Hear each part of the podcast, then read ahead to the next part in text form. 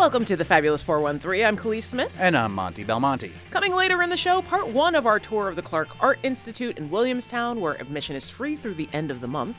And later, actor, comedian, author, singer, and former Western Mass frequenter John Hodgman, who is one of the stars of a new musical TV show that debuts on Hulu tomorrow. He's also a fake judge. He's the host of the Judge John Hodgman podcast and is featured weekly in New York Times Magazine, where he presides over minor household disputes. Need some snap judgment from Judge John Hodgman? Text or call 1 800 639 9120 or email us at thefab413 at nepm.org and maybe we'll let him do it. But first, Time for our regular Thursday segment, McGoverning with McGovern. U.S. Congressman from the 2nd Congressional District of Massachusetts, Worcester's own Jim McGovern, the ranking member of the Rules Committee, as well as many other committees and appointments. And everybody has been talking this week since Donald Trump posted on his own social media site over the weekend that he would be arrested on Tuesday, which has not yet come to fruition. The indictment of Trump is pending. Is this something that is good for the Democrats or better for the Republicans? And is it good for the country overall? Well, look, what's good for the country overall is when nobody is above the law. I mean, he's got like three cases that are pending that we know of right now. And I assume that we'll find out about New York sooner rather than later, but I think Georgia is, you know, getting close to a decision, and then we, we're learning more and more stuff about his cover up in Florida with regard to classified documents. So this guy has certainly behaved in a criminal manner. I mean, in my opinion. But those decisions are up to grand juries and prosecutors, and we will see what happens. And that's the way our system works. But it, it is really, to me, kind of gross that Trump is taking advantage of his supporters by trying to raise money off of his potential arrest. That somehow that that's a that's a reason to give him more money. He'll probably sell handcuffs um, next to, to try to raise money. It, it, it really is kind of sick. And amidst all of this, his poll numbers amongst Republican voters is at an all-time high. I mean, he is the front runner by far in the Republican uh, race for the no- for the nomination to be president. And um, it, it's very depressing that that's the state of the Republican Party. But we'll see. I mean, and uh, you know, whatever happens, happens. And well, what are you hearing uh, in the uh, halls of Congress? I mean, are people that are Republicans actually ex- eagerly anticipating Trump being arrested because it will benefit the Republican Party in some way? I think a lot of the Republicans I talk to privately wish he would go away. Uh, just wish this would end and he would just disappear. But he's not, and so they feel compelled because they're worried about primary voters and their own reelections. They feel compelled to circle the wagons around him. Again, I, I pleaded with a, one of my colleagues last night. I said, you know, just for the sake of the country, he needs to go. I mean, he needs to leave the political scene. This is so destructive. And they admit it, but on the other hand, they understand what the political realities are for themselves and they want to get reelected. So, you know, here we are. But it is it's just a sad state of affairs. And there are things that we need to be focused on for the betterment of the American people. That the leadership of the House right now is focused on Donald Trump. And that's what Trump wants, but I think what the American people want is for us to get stuff done. Yesterday, maybe it was uh, a way to ease your mind because of the stresses of being in elected office in such a time as this, and or maybe to honor Western Massachusetts, which is rife with so many children's book authors and illustrators from legends like Dr. Seuss and Eric Carle to living legends like Jane Yolen and Mo Willems. Yep. You you read a children's book into the congressional record yesterday, not like the time Senator Ted Cruz read Green Eggs and Ham into the record while filibustering. What prompted you to read a children's book into the record yesterday? Well, because this is in the Rules Committee. We we we are dealing with a bill that will come to the floor today and tomorrow. Basically, a bill that would make it easier for states and school districts to ban books. The Republicans say it's about parental rights, but it really is about basically taking books off the shelves of libraries and out of the school curriculum. The book I read yesterday was a, a second grade book on Rosa Parks. It's called The Life of Rosa Parks by Kathleen Connors. In 1955, Rosa boarded a bus after work in Montgomery. At the time, there was a law that said a black person had to give up their seat if a white person needed it. Rosa refused, and she was arrested. On the day of Rosa's trial, black leaders planned a boycott of all the city buses in Montgomery, Alabama. It was a big statement because many blacks use buses to get around. Rosa was fined, but she wouldn't pay. By 1956, her case had reached the U.S. Supreme Court. It declared Alabama's segregation laws illegal. And it is banned in one of the school districts in Florida. I'm going to talk about this on the floor today. There are books about Martin Luther King. I am Martin Luther King is banned in some schools. You know, books on Nelson Mandela. I mean, books on Roberto Clemente. I mean, I mean, I go right on and on and on. Certainly, books dealing with LGBTQI plus community have been banned all over the country, and this is chilling. And what this bill would do is basically put in place this kind of onerous set of requirements that if somebody raises a question about a particular book, that school districts have to go through. If they don't, they lose all federal funding. This is about promoting culture wars. This is about promoting division and hate within our school system. And so, I mean, I read this book, and I, I asked, you know, the Republican who was testifying on behalf of the bill, the chair of the Education Committee, do you believe this book should be banned? I mean, they she wouldn't give me a direct answer. Well, I don't know if it's appropriate for the second grade. So on the back it says it's appropriate for first grade. Mm-hmm. So I mean, like, what is it about this book that would make anybody think that it is inappropriate for somebody to read in school? Now, some of the articles on this book were that people were objecting that the book said that because she was a black woman, Rosa Parks was asked to move to the back of the bus. They would prefer just she was asked to move to the back of the bus without any context. I mean, are you kidding me? We have uh, legislators in Texas who say that if you teach kids about the Holocaust, you have to present the opposing side. I mean, it, this is insane, and this is happening. And by the way, a lot of our school committee people and a lot of our schools in Massachusetts, even some of our libraries, if you talk to them, are getting calls asking that certain things be taken off the shelf. This is a very dangerous trend, and it's something we need to resist. That's why I read the book, because this is insane. I mean, this is a book on Rosa Parks. It's a second grade book, and we have people wanting to take it off the shelf because they think it might make second graders uncomfortable. Please, this is this this this craziness has to stop. Will you be reading a book on the floor this afternoon? I probably won't be reading a book. I will I will come to the floor with a bunch of books that have been banned in various schools that I asked the Library of Congress to provide me. I hope it doesn't result in Republicans trying to censor the Library of Congress, but in any event, I will have all these books, a bunch of books on the floor, because this is not about inappropriate materials in schools or in libraries. This is just about people trying to promote this hardline, right wing, super MAGA agenda.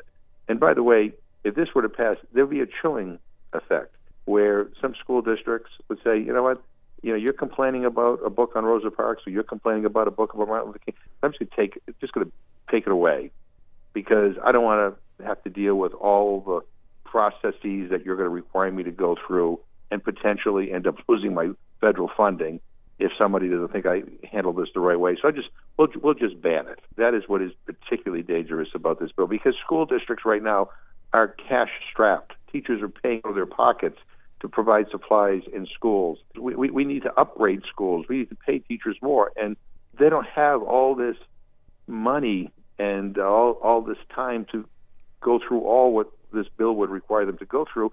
So it might be just easier just to ban the book. Not to mention the fact that there'd be a chilling effect on authors. Why would they want to continue to write these books if they know that they're not going to have a market? Absolutely, these brilliant these these brilliant authors that have created these wonderful books that bring history alive. I mean, it will have a chilling impact on them. I, I'll be honest with you. I never thought when I first got elected, when a hundred years ago, that um, that that in 2023 we would be talking about how books are being banned in the United States of America, and yet that is what is happening. This is the kind of stuff that we're trying to fight against. You know, and if people feel uncomfortable because Rosa Parks was asked to move move to the back of the bus because she was a black woman, you know what? They should. We all should feel uncomfortable about that part of our history. So, in any event, that's why I did it yesterday. Eliza, a listener from Amherst, says they want to know how Deerfield River qualifies as wild with this new bill that you've reintroduced with Senator Markey, the Deerfield River Wild and Scenic River Study Act. Wants to know why it qualifies as wild since its flow is totally controlled by power company dams. She agrees it's scenic, but it's not wild. I'm concerned it waters down the significance of wild and scenic if rivers that don't meet those criteria are added. And then add to this, there was a, a not on the Deerfield River, but the Connecticut River in Turner's Falls, the FirstLight Power Company um, has revealed, and the state delegation has uh, spoken up about uh, an oil leak from the dam on the Connecticut River. Are these rivers actually wild when they're controlled by power companies? Well, wild and scenic, you know, the definition is broad. I understand what she's saying, but the whole point of this is to make sure that we have more resources available to us to deal with some of the problems that you just outlined. I mean, to deal with um, you know some of the dams, to deal with some of the leaks, to deal with some of the things that, quite frankly, you know, are are destroying the river. We want to make sure that the river, you know, is eligible for those for those funds, so that uh, wildlife can thrive and uh, you know, and that um, they become places that are more treasured and valued. So I understand what she's saying, but uh, you know, in order for us to be able to make this these rivers eligible for the kind of funding uh, the, um, that we think can help actually improve the river, I mean, this is the only game in town. I'm not sure there are very many truly wild rivers um, in the purest sense of the world were um, of that significance in the United States. But I think our, our goal is to is to do what we can to make it uh, to make it, it better. Are you familiar with this uh, oil leak that uh, FirstLight has revealed uh, no, that Senator. I, am not. You just, you, yeah. You, well, just, look into this. We'll talk about it next week because uh, FirstLight and that dam in particular, as well as the Northfield Mountain Pumping Station, are up for a federal relicensing the state delegation, including Senator Jo Comerford, Representative Susannah Whipps, and Representative Natalie Blais, have issued a statement asking them to stop the current leak, clean it up, prevent the spread, and do a full review of the facility. But we'll we'll get into that more maybe well, next I'm happy week. To, I'm happy to join with them, and I'll, I'll follow up with, with them to find out how we can be helpful here. Another listener question Tina from Florence wants to know about the fence that went up around the Leeds VA. Why was it needed? Did they have to cut down so many trees? Now patients and workers don't have access to the trails in the surrounding woods. Would that be good for mental and physical health? She also says she's disturbed by the light pollution from the VA. Is there a way for the local community to communicate with whomever is in charge there? Now, you've come forward to talk about a lot of different veterans' housing issues, uh, especially in light of what went on at the Holyoke Soldiers Home previously. And I know there's some back and forth between what is a state facility, what is a federal facility. But any thoughts on the the Leeds facility? So yeah, I don't, I, I, I'm not, I don't, I, I don't, I'm not familiar with the new fence that went up, but but I'm I'm happy to look into it, and I'll uh, she can call Kobe in my Northampton office, but I will I will follow up today to find out why that is, and if it's obstructing walking trails, though that's obviously problematic, and you know, we want to make sure the VA, which we fought to not get closed down, is obviously there not just for our veterans, but is also friendly to the community at large. So let me find out why they even did that. I don't even know. Well, we can follow up on that one next week, too. Yeah. Another question from the NEPM News Department the head of TikTok coming to Capitol Hill. Uh, this app, which is owned by Chinese company, is viewed as a security threat by the Biden administration. It was also viewed as a security threat by the Trump administration. The U.S. wants the company to sell the app for people's smartphones or says it could be banned. Some bills have been introduced in Congress on this. There could be some legal hurdles. But should the U.S. try to ban TikTok if the pressure to sell it fails? Look, I, you know, I, I, I, I don't know. Um, you know, I, all I can tell you is that uh, my daughter would disown me if I voted to ban. My, TikTok. I know Uh, my children would feel that same way. But have you been Right. briefed on any of the what the, these potential yeah, security I, I threats am, are? and I, and I, and, I, and I'm I, I have been briefed, and I'm not convinced yet that the only way to deal with this is by banning TikTok. I mean, to be honest with you, China poses a security threat, but shutting down TikTok it has implications that go deeper than just shutting down this one platform. There are other ripple effects that can that could happen. So I so I mean so my my, my view is that, that you know yeah there, there maybe there needs to be better oversight, but I'm not quite sure we're at the I'm at the point anyway where I think that the appropriate thing to do is to shut the thing down totally. I, I, I don't but you know and I've I've been told nothing yet that has convinced me that that's the case. And I, I'm not trying to downplay China's threat. I'm just simply saying that's where where I am, and it, you know if they're moving in that direction, I'm sure we'll get additional briefings. There But seems to be some movement to say that the company could store all American data in the U.S. as opposed to having China be as, as, a, as a Right. compromise, so that our children don't Yeah. disown us. Right, and I think that that to me is a better direction for us to move in than talking about banning. It. But as you know, a lot of people, especially young people, utilize TikTok um, and um, get a lot of information from TikTok. My daughter is a TikTok activist, if you will, Uh-huh. uh, but begs me never to go on, to, never to, to go on. You don't know TikTok. any of the dances? You can't do the Wednesday Addams Yeah. dance from the new Wednesday show on Netflix? You better duck when I show up. The Goo Goo Muck. Yeah, I can do most of it. But anyway, but so uh, so we'll just have to see how this goes. But I, I don't. I think talking about banning it is to me to be extreme and a little bit over the top at this particular point. Uh, and so we'll see what happens. Congressman McGovern, who just had a follow up on the White House Conference on Hunger that he helped to coordinate with some of the local hunger activists here. Uh, we'll get into more of those details on a future episode of the show. I'll also say that a week from Saturday, you're going to be at the Shea in Turner's Yeah. Falls with comedian Jimmy Tingle in a hunger uh, fundraiser that I'll be a part of for the Franklin County Community Meals program to make sure our neighbors have enough to eat. And we'll have more conversation about that as well as Jimmy Tingle on the show next week. Thanks as always, Congressman, for joining us. And if you're listening, you can send a question at any time, the fab413 at nepm.org, and I'll ask the Congressman on your behalf. Thank you so much.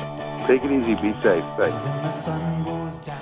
Coming up, former Valley vacationer, actor, and comedian John Hodgman, who stars in the new Hulu show Up Here. He's also a fake judge presiding over minor household disputes. Need some snap judgment from Judge John Hodgman? Text or call 1 800 639 9120 or email the fab413 at nepm.org. But first, part one of our tour of the Clark Art Institute, coming up next in the Fabulous 413 on NEPM. One time we took my nine year old in here, and my children were not as enthused about coming to an art museum as I was, so we played a game where we let them count the butts on all the statues and paintings, and the running tally made it an engaging experience for kids. And this Always a way to appreciate art. Yes, and this Bacchae has a, a naked butt. So one. Oh, the baby has one too. Two. Yes, I took my little girl to the Louvre. She was still in a stroller, and we're pushing her through the Louvre sculpture gallery. And she turned around and said, Why are there so many naked people in here? Kids get it. We're walking through a tunnel from the new building to the older building at the Clark Art Institute in Williamstown. Kaliis, you wanted to make a special Fabulous 413 field trip out here because Well, they have some really cool exhibits happening, and they are waiving admission until the end of March. and that's coming up. If you've never been to the Clark, it's a gorgeous museum. What's your name? Hi, I'm Vicki Saltzman. I'm the Director of Communications here. Nice. So we're communicating with you as we go through this beautiful museum. The building we're about to enter into is the original museum building, opened by Mr. and Mrs. Clark in 1955. Sterling and Francine Clark opened May 17, 1955. Sterling and Francine are still here. They're buried under the front steps of the museum building. That's why the Clark is haunted. Not haunted. Every building in New England is haunted. No, no. Wow, that's cool. Their tombs are right there in the staircases. Mr. Clark was buried in Paris. He died here, actually in the building. And then Mrs. Clark had him buried in Paris. Then she reconsidered a few years later and had his body exhumed and brought over here. Love it. Such a cool story. All right, well, let's go look. In, this is where the permanent collection is, right? Yes. So we're going to go in there and take a look around. The first gallery that you enter when you come to the Clark is our American Gallery, and this is full of amazing works by Winslow Homer, who is one of Sterling Clark's favorite painters. We have one of the largest collections of works by Homer of any institution anywhere in the world. Wow. You see a lot of seascapes along the walls, a very dramatic piece called Undertow, which shows a drowning woman being saved by lifeguards, which was inspired by a real event that happened in New Jersey when Winslow Homer was there.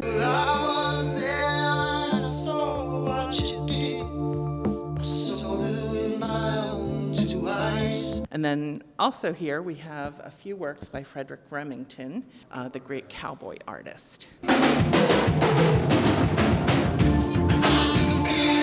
We're walking into the Impressionist Gallery. This is one of your more popular galleries. This is, it's the largest space in the museum, and it holds a large part of our collection of works by the various French Impressionists. Pierre Auguste Renoir, Claude Monet, Camille Pissarro, Berthe Morisot. They're all here, and they look fantastic in this room, which has a beautiful glass ceiling that lets in a lot of subdued light that plays off the colors that the Impressionists were so famous for um, using.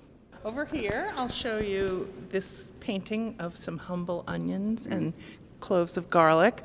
That was Sterling Clark's favorite painting in his entire collection. It's actually considered to be one of Renoir's masterpieces. You would think perhaps that a painting of a person might be something that was more appealing, but this is onions One and garlic. think uh, they're very humble subjects for sure, but one art critic said you can honestly get the sense of the onion peels themselves, the crackly skins on the onions. And he said it's not a still life because clearly these onions and garlics are dancing across their tabletop. They're just so full of life.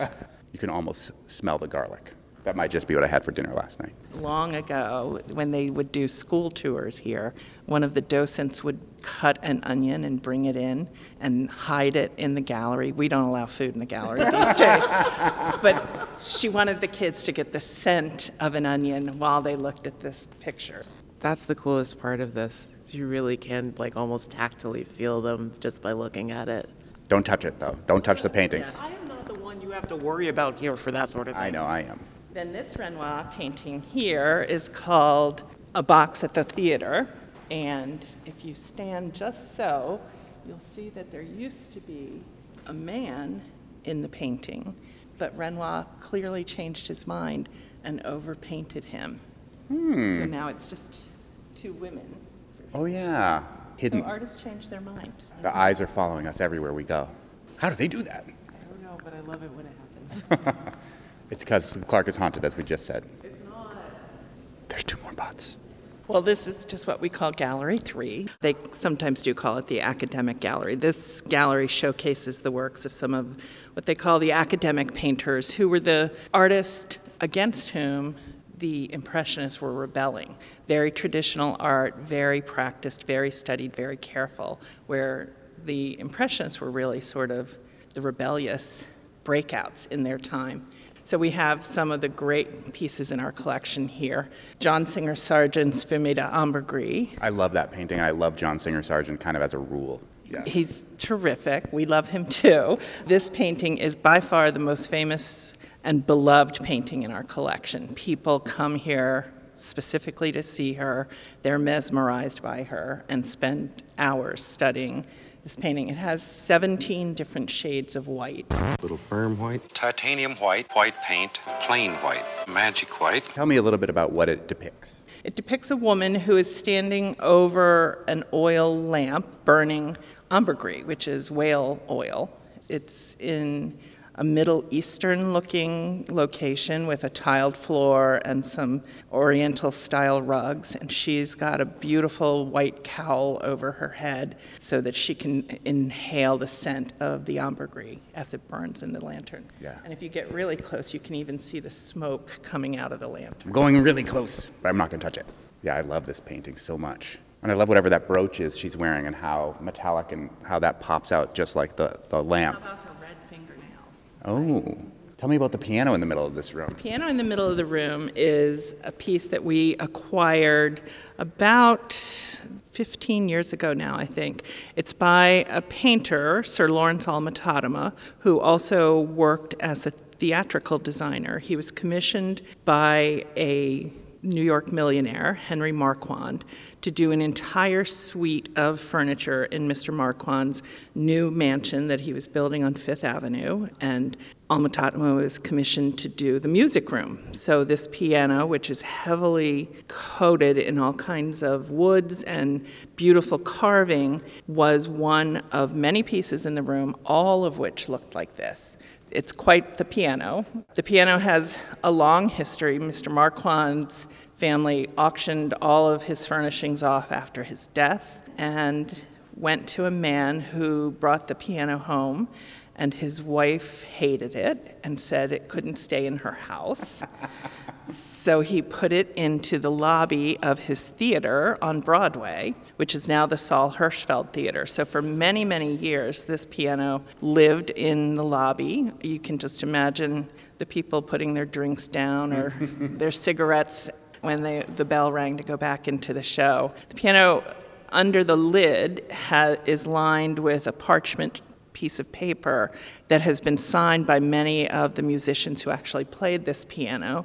The first two to sign it were Gilbert and Sullivan. Wow. I am the very model of a modern major general. It's got the signatures of Richard Rodgers, Ten minutes ago, I met you. all sorts of performers who played this piano at different points in time. Amazing. Right here at the Clark, Right here at the Clark. Where admission is waived through the end of the month. admission is free. You should come and see it. This piano was not free when we bought it. It was, it was one of the most expensive pianos ever sold at auction. Wow. At the time that we bought it, it has since been surpassed. When George Michael bought John Lennon's white piano, that was a higher price. But this one we think is pretty special. Sure is.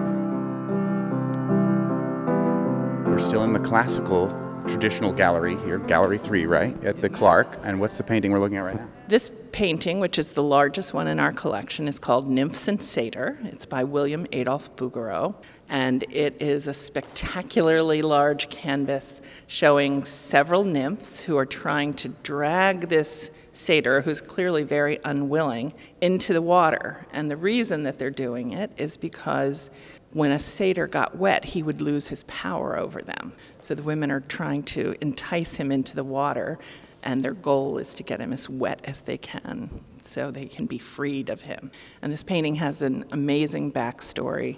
It hung for many, many years in a bar on Wall Street called the Hoffman House, which was sort of one of those high Victorian gentlemen's bars sort of thing. Apparently, Mr. Clark visited there sometimes and was aware of the painting over its lifetime in a smoky bar. You can imagine the painting didn't look as good. Yeah. But the Hoffman House eventually closed. Everything was auctioned off. Someone bought this painting with the intention of destroying it because they thought it was pornographic with all these nude women in it. Luckily, somebody convinced them not to do it, but it got tossed into a warehouse where it sat for many years. And then Mr. Clark happened upon an auction catalog with this painting in the catalog, and he knew it instantly from his days at the Hoffman House. So he bought it and he had it cleaned. And this was the only painting that he ever showed publicly before opening the museum. So most people had no idea that he had a big art collection, but they put this on display in New York City to raise money for the French resistance during World War II. And people paid 25 cents to come to see it, and they raised over $50,000. It's a lot of people. So this is a new acquisition here at the Clark? This is a new acquisition. We're very excited, and it's perfect. We're in Women's History Month. This is by an artist named Evelyn de Morgan, and she was a British painter. This painting is called The Field of the Slain. It was painted during World War I, and as you can see, it's got this very, very beautiful angel who's all draped in mourning garb. In the folds of her cloak are the faces of many of the fallen from World War I. And you can see in the background many, many other bodies strewn about behind her. So it was really a, a pretty political statement from Evelyn de Morgan about the loss of life, the loss of innocence, the loss of youth at a time where Britain was struggling mightily during the war. This painting was done in 1916, and the loss of humanity is probably the most intense feeling you get when you look at this. What are you looking at over here, Kaliis? It's an inkwell. This is the coolest thing. It's a sculpture. It's an inkwell, Sarah Bernhardt uh, self-portrait as Chimera inkwell. Like this is so so neat. It's super goth. Yeah. Yeah. She I has mean, I like dragon wings. Yeah, dragon wings. Very cool. Tell She also has a fish tail, if you look. So Sarah Bernhardt, in her day, was one of the greatest actresses in the theater. but she was also a very accomplished painter and sculptor. So this inkwell she made as a self-portrait. That's where you put your pen. In her hair. Yeah, wow. You can put your pen in her hair. It's very cool. Yeah. So she's in the guise of a chimera, which is a mythic creature. You can see she has claws for hands. She has sort of like lion's paws for her feet. She's in a crouched position. She has bat wings and then a fish's tail. But she's in a beautiful Victorian blouse with a ruffle collar and a big bow. So she's a little bit of everything. But Sarah Bernhardt was known to be very dramatic, which is good for an actress, certainly. um, she often would pose herself in coffins. So I think she might have had, you know, an interesting um, sensibility about how to get attention. Yeah. Nice way to put a little bit of a goth streak. Yeah. A little bit. Well, there's another. Yeah, another bat wing, dragon wing. It's just straight up Satan. This one over here. and you can see he's got a great look on his face. This is Satan, another little Hi. Satan. Nice to meet you again. Uh, he has an amazing look on his face. He clearly looks annoyed about something, but he's he's a charming little devil, if you will. Thanks to Vicki, Vicki Saltzman of the Clark for showing us around, and we'll hear more of her adventures, well, our adventures with her tomorrow. Up next, comedian, author, actor, and singer John Hodgman. We'll talk about his new show Up Here and see if you have a minor household dispute for him to adjudicate with his Judge John Hodgman robes on. Text or call 1 800 639 9120. You're listening to the Fabulous 413 on E NEPM. I've been thinking a lot about this. New York is where real writers live, and I am starting to think that I am a real writer. Why didn't you tell me? Do not say it. Careful now. Keep it to yourself, Linz. I just have all these voices in my head all the time. Now you've done it. It's great to really get someone to know what's gotten back and inside out. That's when you can really trust someone to understand what you are all about.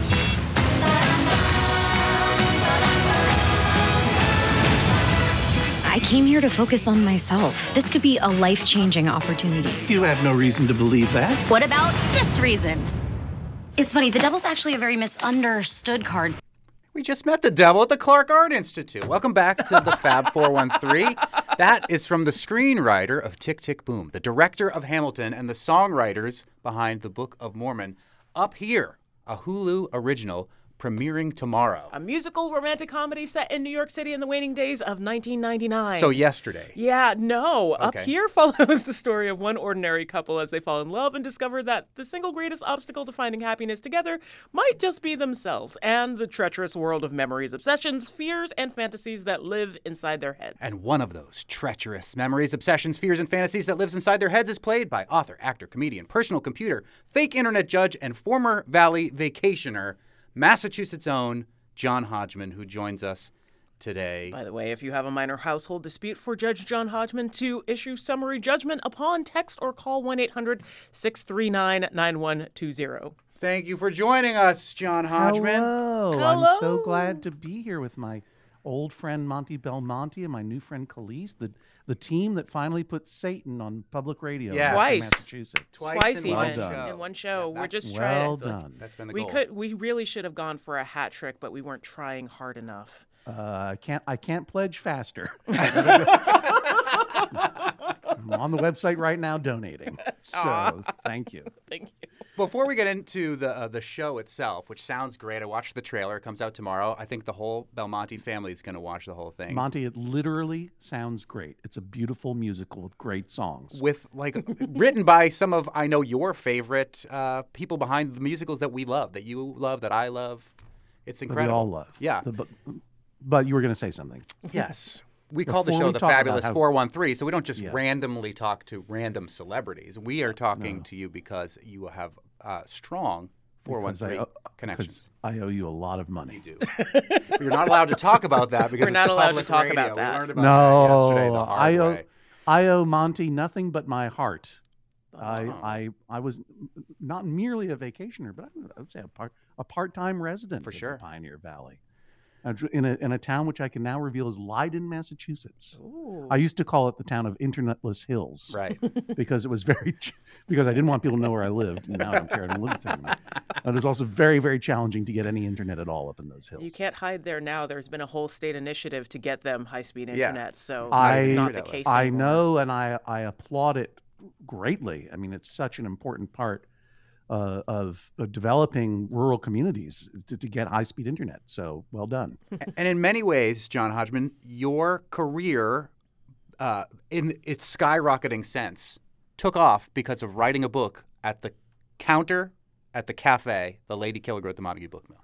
Yes, well, uh, at the counter, at the ta- I didn't the- just write it in one day. Yeah, right. Many went- times I at the- went- the Lady Killer. I went several times Yeah. and sat in different places. Two days, two whole days.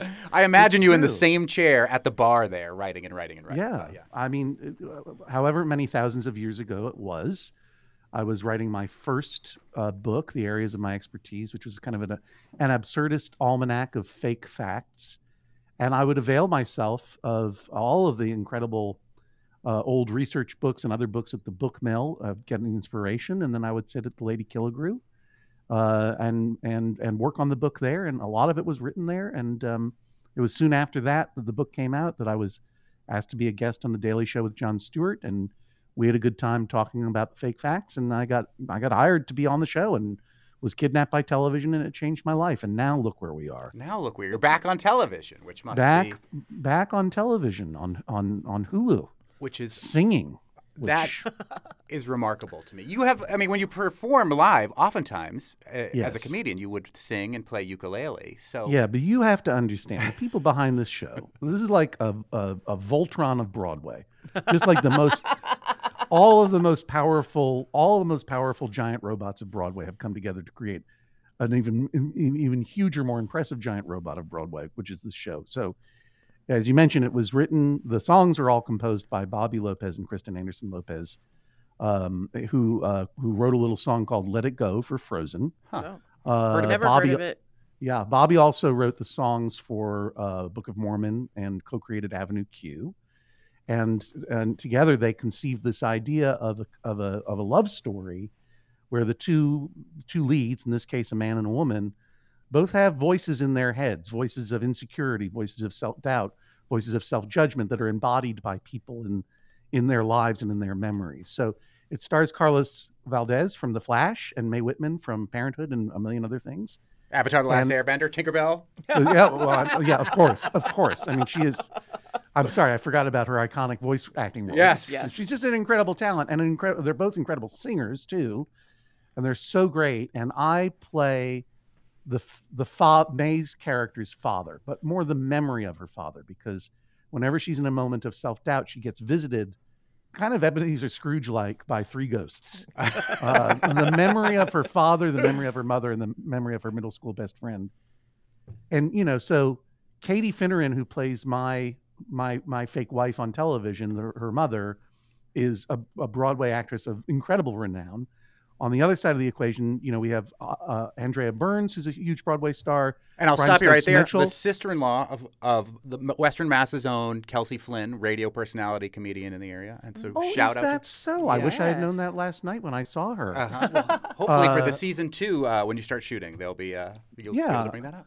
Broadway legend Brian Stokes Mitchell is a recurring c- character. Just incredible talents, and then of course it's co-executive produced and co-created uh, by with the Lopez's with uh, by Steven Levenson, who wrote the book for um, Dear Evan Hansen, Mhm. and Tommy Kail, uh, who directed Hamilton and directed uh, many of the episodes in the season. That's so, a giant pile of big names. Yeah, yeah. So like I get the the call like, do you want to be in this thing? We've convinced Hulu that you can sing. I'm like, it seems pretty intimidating. I mean, but- like if you've got that talented uh, a roster, they can definitely build you something that is your vehicle rather than you trying to Yes. fit conform to a score And that I know- suit. I know Bobby and, and Kristen for years, and they they know my limitations and wrote to them. There you go. And I was not asked to dance, although I did improvise one twirl. Darn it! I was going to ask. I was going to ask. I can't wait if you to see danced. you singing and dancing. I mean, I'm really Yeah. thrilled to see You- this. There's well, you uh, you can't see it, but but because we're on the radio. Yeah, do it now. But I will say that I twirl on the line. Note the spatter of blood at the base of the stairs. If you would Oh. like to know the context for that, watch up here on Hulu Friday. All that- episodes Starting drop. That just got my viewership for yeah, sure. that was the dulcet tones of one John Hodgman, who is uh also a fake internet judge on his podcast, the Judge John Hodgman podcast, as well as featured in the New York Times every Sunday in the magazine. He will Yeah. adjudicate for you at 1 800 639 9120 if you call or text now. Uh, we yeah, if you've got a dispute with your spouse, your your roommate, uh, about any any old thing. We just heard a case that came out this week between two uh, on the podcast between two two cousins, very close cousins. Uh, one of whom uh, they're they're still friends and have been since childhood. When the younger cousin was three and the older was seven, they were at a family reunion, and the uncle came out wearing a Mr. Peanut costume and scared the Satan out of the little the littlest cousin There's our hat trick. She got so scared by Mr. Peanut coming out of the woods, which you can imagine would be terrifying to a two or three year old. especially if you have a peanut allergy. Right. And then she ran away from the Mr. Peanut costumed uncle. And he was like, Oh no, I upset her. I have to go comfort her. So he ran after her, going, Come back, come back. And has been traumatized by images of Mr. Peanut since, primarily because the older cousin, to this day, tw- tw- 20 years later or whatever, is constantly sending the younger cousin Mr. Peanut images Oh, to her phone. Oh, That is that's not and fun. so they came to the court of Judge John Hodgman, the podcast that I do with Maximum Fun Network every Wednesday.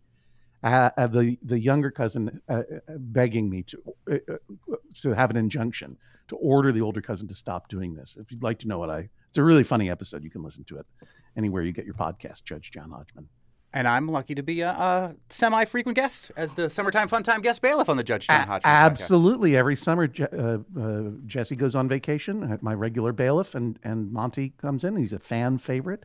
But those are the kinds of disputes that we adjudicate. Absurd on on their face, but when you dig in, they they get to be a little bit a little bit meaningful about what family means to each other and how to respect each other's boundaries and that sort of thing. But if you have some dumb case you'd like me to hear on the radio, you can call that number. What was it again?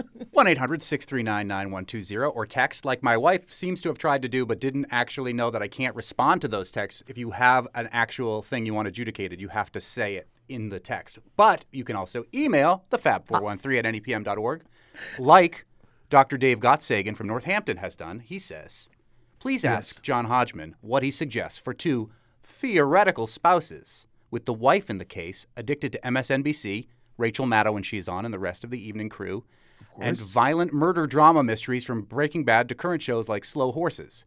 The husband in this case prefers PBS documentaries, which are rarely watched at this time.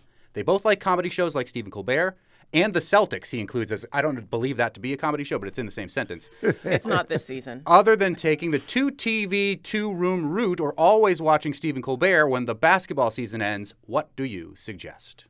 What do you watch when one spouse wants to watch dark, grisly dramas plus MSNBC, and the other one wants to watch what, documentaries? on PBS, PBS? documentaries. Thank you, nature Dr. Dave, for documentaries, supporting do- uh, political PBS, yeah. history documentaries. Who knows?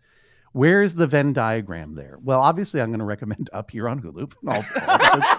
I teed that one right up for you. um, I also recommend, and I, I have a vested interest in this one too, a little bit. Poker Face by Rian Johnson. Yes. Yes. Which is on Peacock. uh, Yes. Starring Natasha Lyonne. It's a mystery of the week uh, TV show in the style of Murder She Wrote or Columbo, but Natasha Lyonne is the the de facto detective, and it has a lot of real real celebrity guest stars, and I sneak into one episode as well. Oh, hey. But you know, one of the things about Up Here and Poker Face as well is that these are shows that make you feel good. Like this is Poker Face is a mystery where people get up to some mischief. You know what I mean? Stuff happens, but but it's a show about a good person trying to do the right thing and by the skin of their teeth getting away with it. And I just when I was on uh, on tour with Judge John Hodgman the past couple of months, people came up to me and just would say, "I love Poker Face so much," and I realized that, you know, at least in the streaming, cable, prestige television area, we really had a lot of shows that are very challenging, uh, that are very politically relevant, that are that are a little hard to take, a little punishing at times.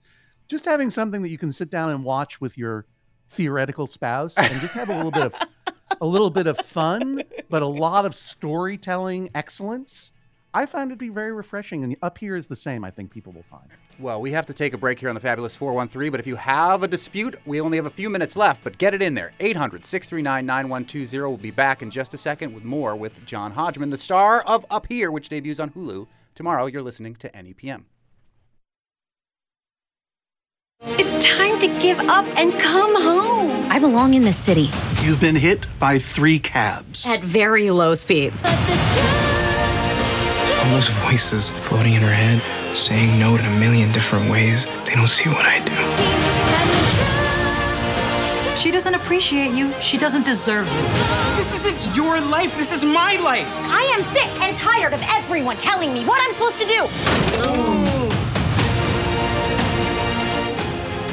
That is a clip from the new Hulu show, which debuts tomorrow. Up here, starring the Valley's own former vacationer and part-time resident John Hodgman, who joins us in the fabulous 413 right now. The Eh, star. oh. the star. The star. The of star. Uh, the no, star. Mae and Carlos are the star. A star. I'm, I'm very happy to be along for the ride. We're, we're glad you're along for the ride too. You had a limited podcast about I Claudius, which I appreciated because I think we had very similar experiences with it.